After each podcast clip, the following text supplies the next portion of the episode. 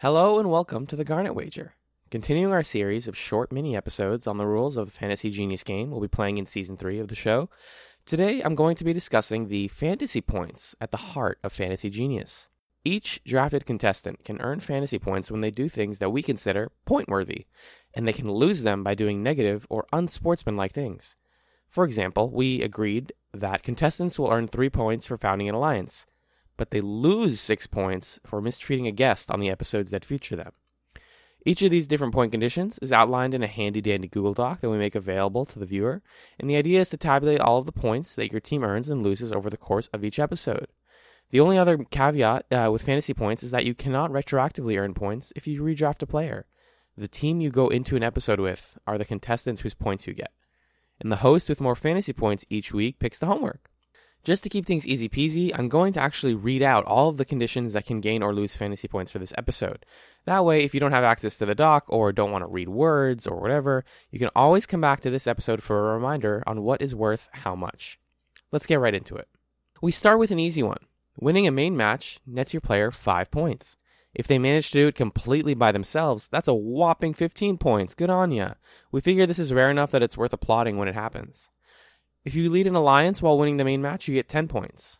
Leaders may do well, but we also award 7 points for gaining plenty of garnets while not gathering attention. This is for the more subtle contestants to keep up with the points. Related to that, winning a death match, as mentioned before, is worth 5 points. You escaped elimination. Good job. However, if you do so in what we tend to call a sweep or a dominating way, that's 10 points. You either broke the game or knew a way to game it in and out. Good job. On the other hand, winning a deathmatch via a carry from allies is only worth 3 points. Uh, remember those rehearsal games at the beginning of certain episodes? If you win those, you gain 5 points because, hey, you figured the game out before even seeing it live. That's really awesome. If you somehow found a trick or exploit and successfully leveraged it to win, that's a healthy 6 points. In Season 3, the Genius added something called Black Garnets. We're not exactly sure how these work yet, but our consultants who have watched the season said that we should assign receiving one of these a positive 5 points. We're excited to see what they do. This leads to our final gameplay positive point condition, which is being the star of a flashback that reveals your successful plan. If you're new to the Genius, this is surprisingly common, as it allows the show to pull the curtain back in a fun way that doesn't feel cheap or unearned. It's worth 6 points. Moving on to social positives. These are points you gain for simply being a good teammate or contestant as it relates to your team. For example, founding an alliance is 3 points. It takes guts to tell people to work together in a competitive game. Switching alliances, while often exciting, is only worth 2 points because we appreciate consistency.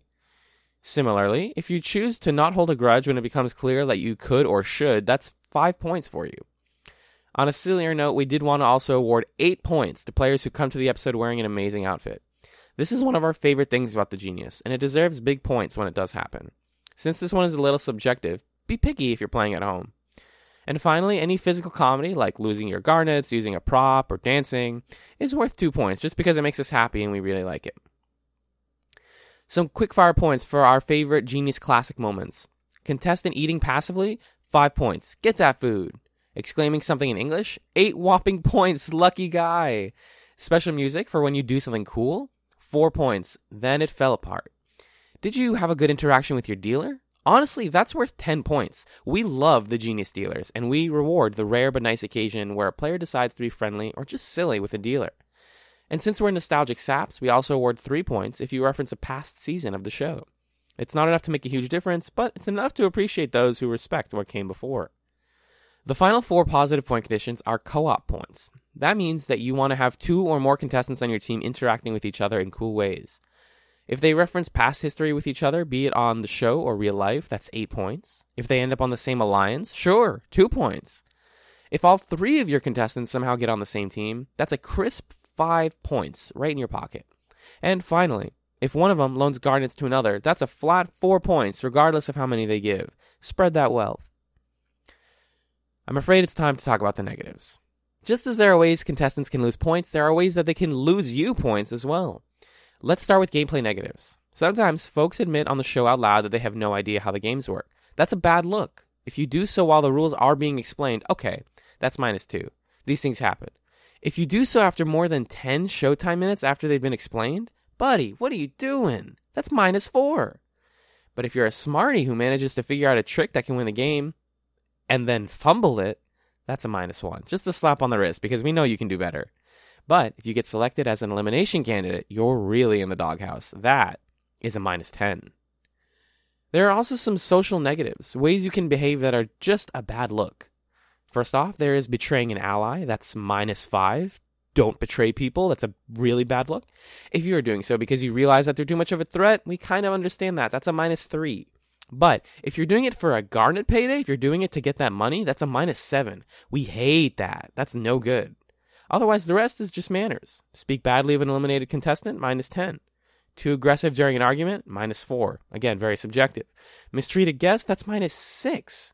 And the rare but possible dropping to your knees and begging others is a minus 5. Listen, be courteous and respectful, or you're going to lose points fast. The last category is called Farewell Friend, and it's all about what happens when players go home. When you get eliminated from the Genius, that is minus 10 points. It happens to everyone but one player, so it's almost inevitable. Don't feel too bad. But there are a few ways you can make it worse. If you refuse to speak to the person that eliminated you, that's another minus 3. Be a good sport. But with these negatives, there is a way to make up points as you go out the door. If your farewell speech is touching or emotionally resonant, that's 5 points back to you. Make your farewell a positive memory and don't leave with regrets. That's just good advice for life, I think. And that, dear listener, is everything for fantasy points. So that is everything for the rules, right? Nope. There is one more element to this game fantasy garnets. Tomorrow, we're going to give you another mini episode explaining how those work. Until then, Allen's trademark catchphrase. Wait a minute.